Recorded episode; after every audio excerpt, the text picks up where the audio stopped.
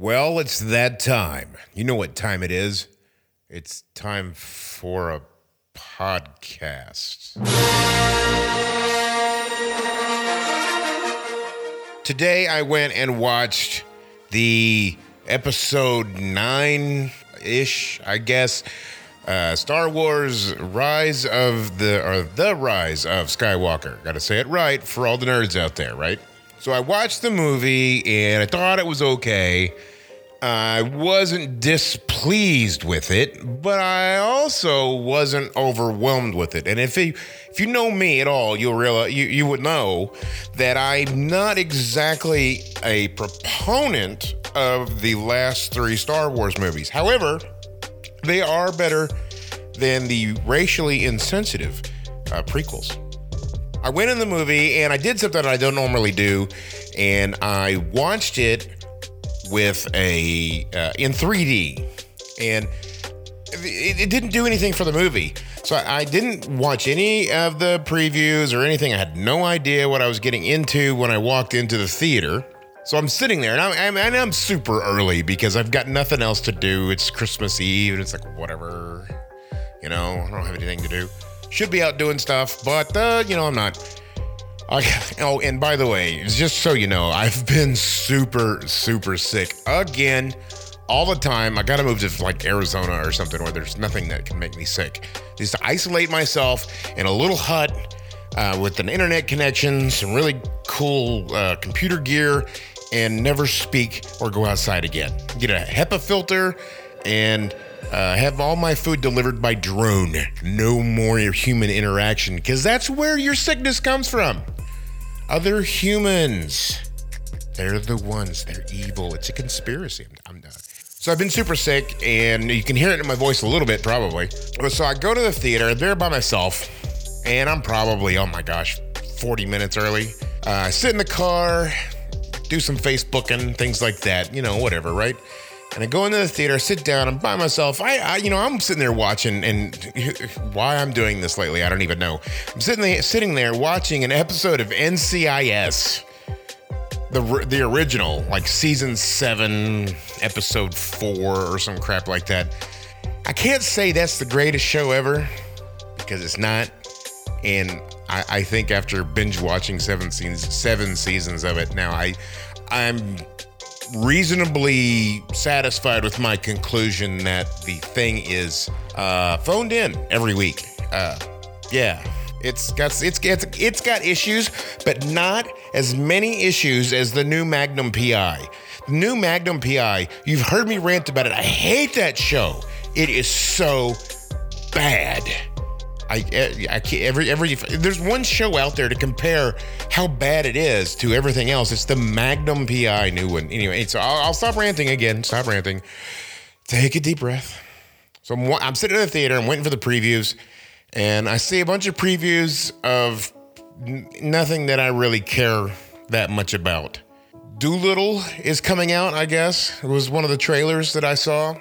Oh my god, Robert Downey Jr. is Dolittle. And they're going, you know, they're going back to the book on that, actually. Back to the book, it looks like.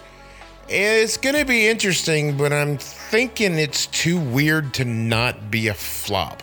It could be interesting. If it's not a flop, we might have an interesting something something some kind of weird change on our hands on how people go to movies. But anyway, so I'm watching this thing and then, you know, all these trailers are in 2D and I'm like looking through my glasses, going, "Wait, when's the 3D start?" Because it's been like 15 years since I watched. I think Avatar was the only other thing I've seen in 3D, and so that was the last time I watched anything in 3D.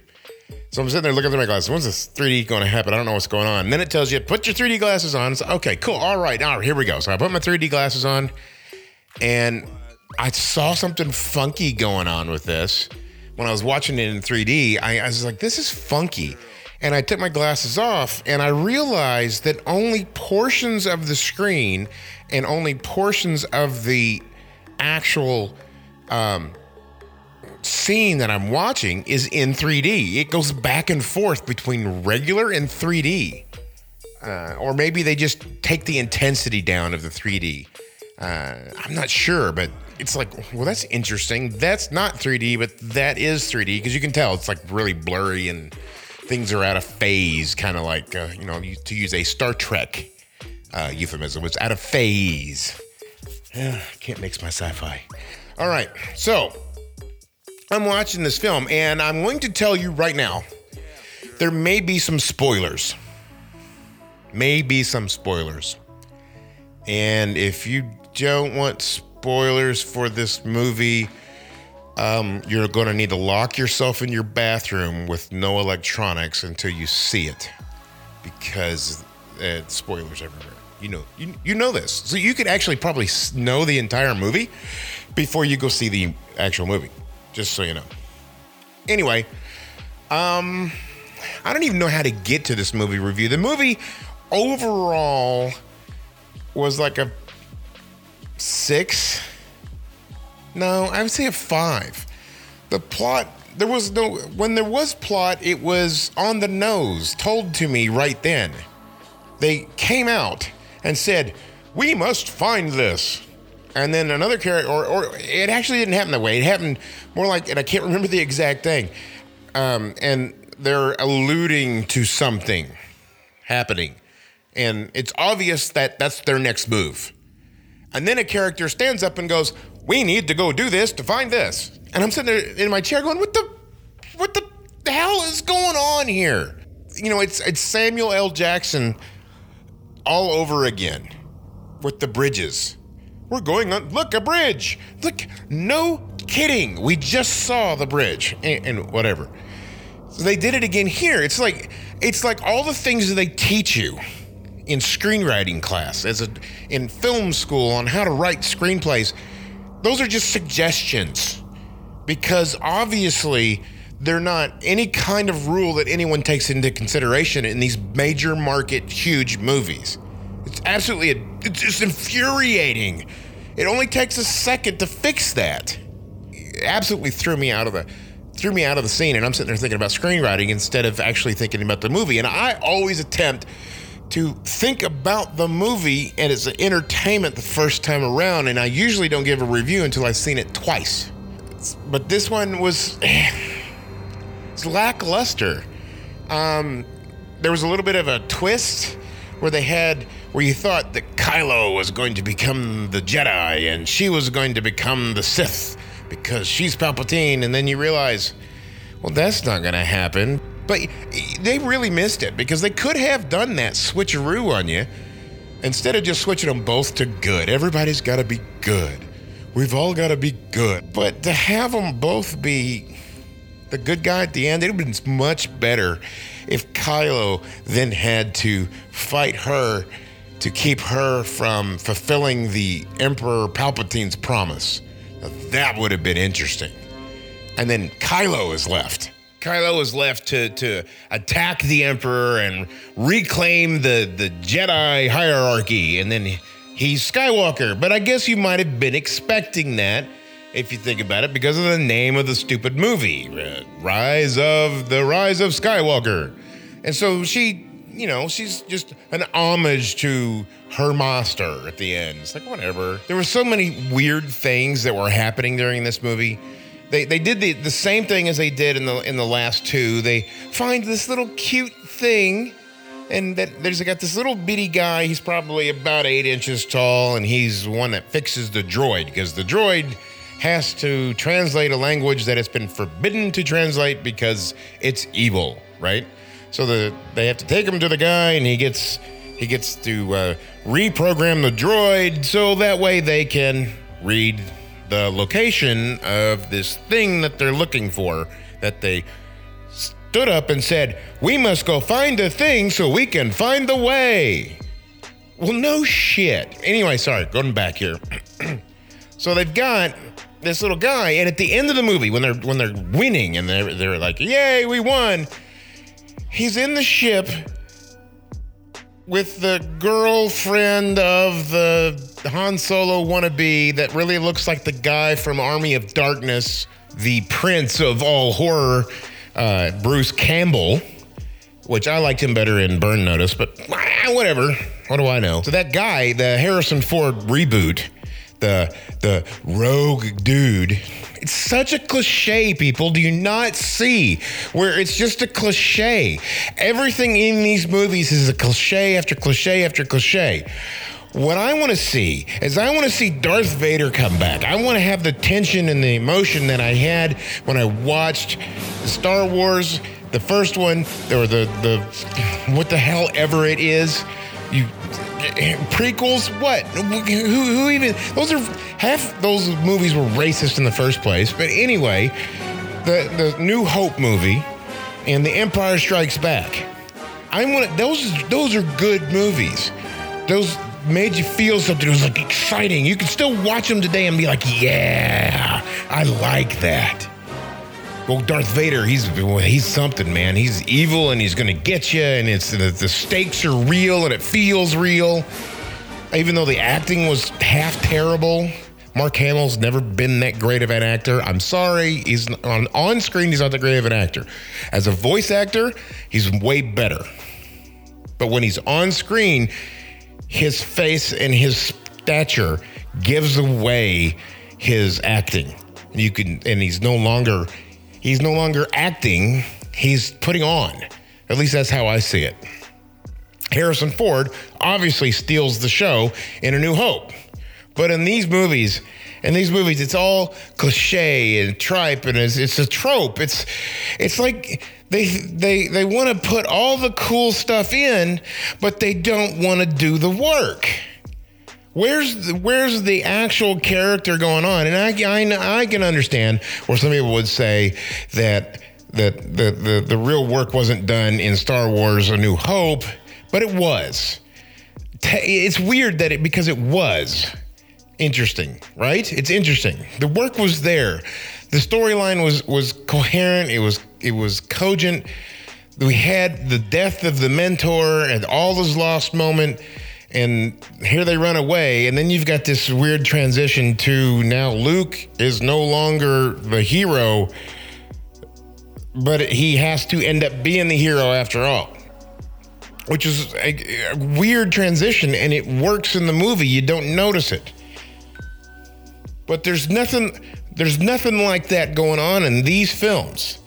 Now, I know a lot of people want to get into the dirt and the grime of these films and, and, and, and talk about how the the the story arcs between each character and things like that. You know, the Lando Calrissian character.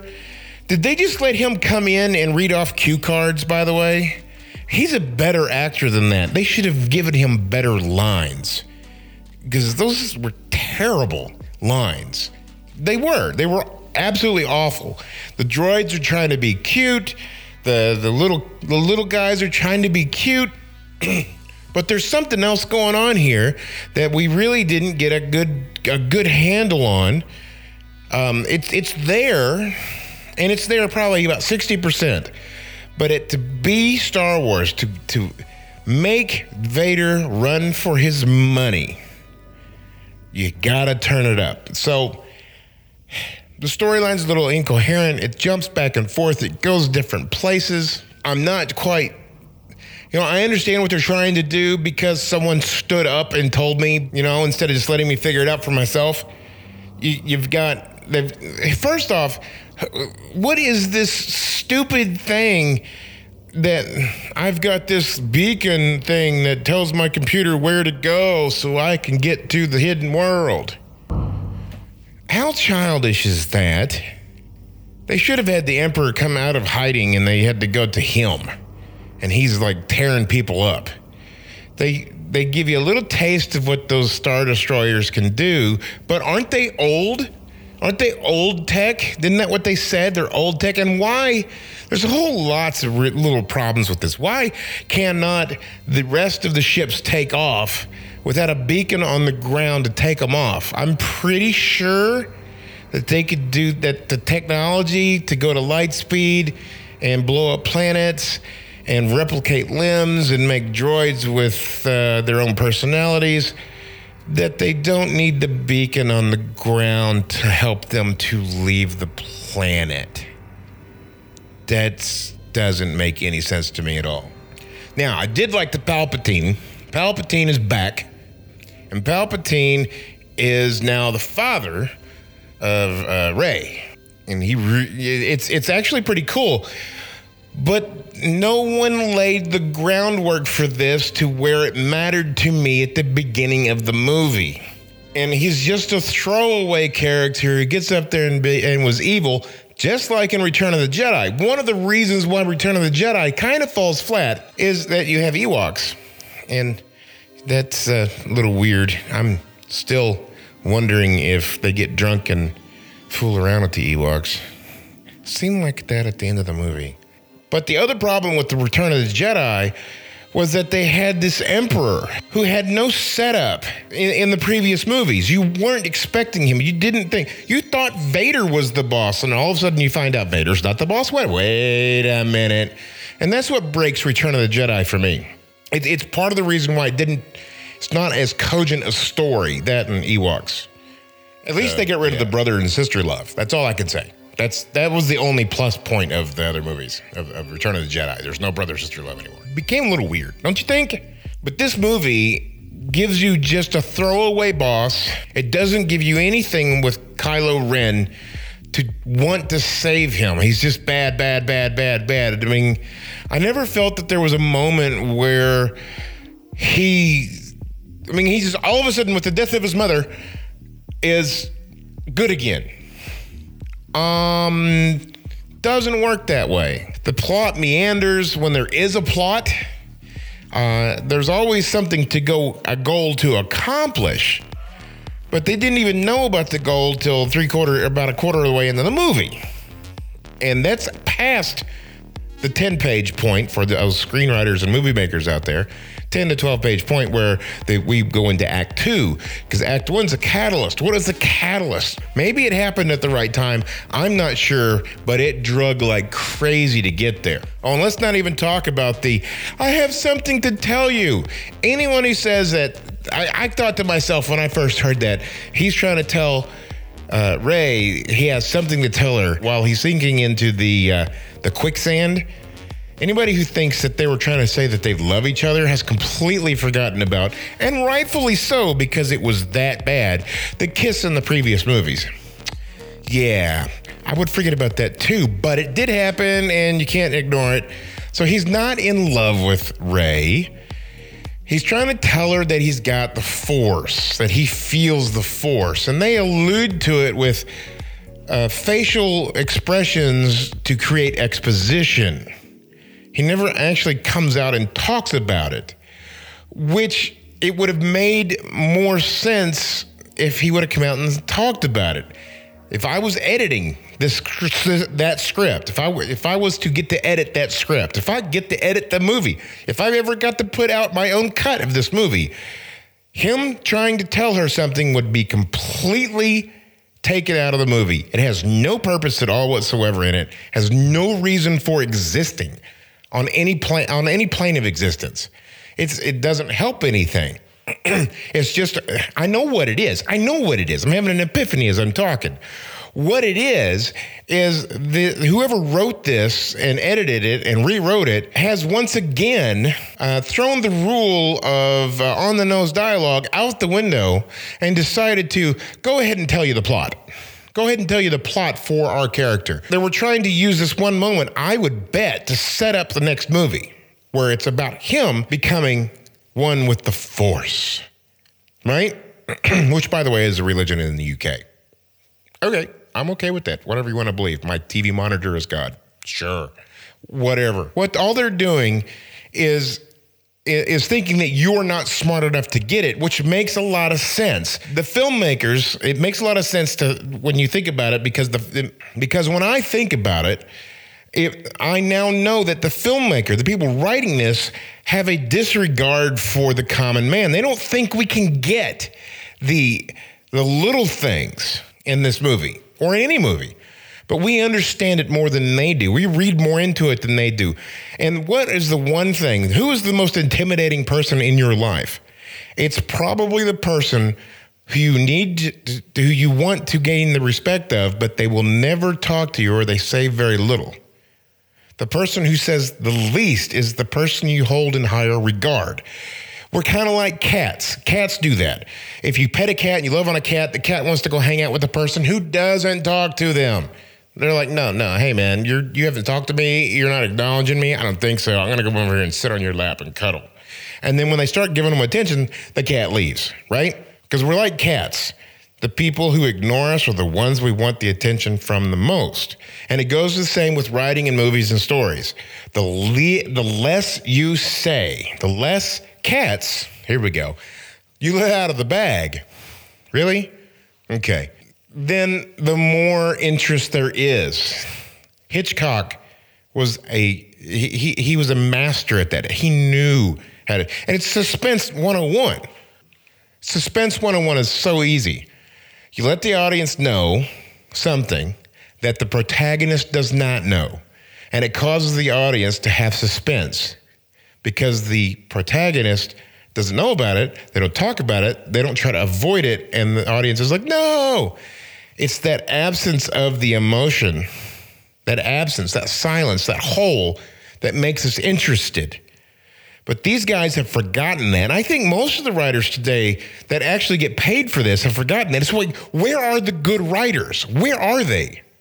Why can't we get something decent?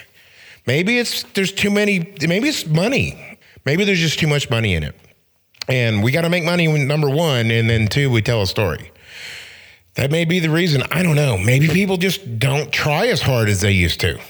And I can't say that we've always tried hard. I mean, we go back in time, you see some really crappy movies out of the 70s, some really bad movies out of the 40s. I mean, there was some really bad stuff. You could chalk up to the 30s and 40s, 20s, 30s, 40s movies with the fact that they didn't quite know what they were doing. And it was still an evolving art form because it is different to film a movie than it is to put on a play, right? We all know this. So you could say it's some of that, but you know, and and sometimes you know in the seventies there's some really bad movies.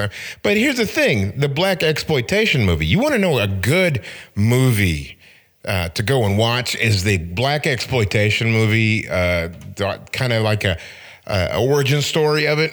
That is a great film on Netflix called Dolomite or Dolomite is my name, I guess is the actual name of it. That's a great film. I watched that. I was excited. I was happy. Eddie Murphy does a damn good job. That's a good movie.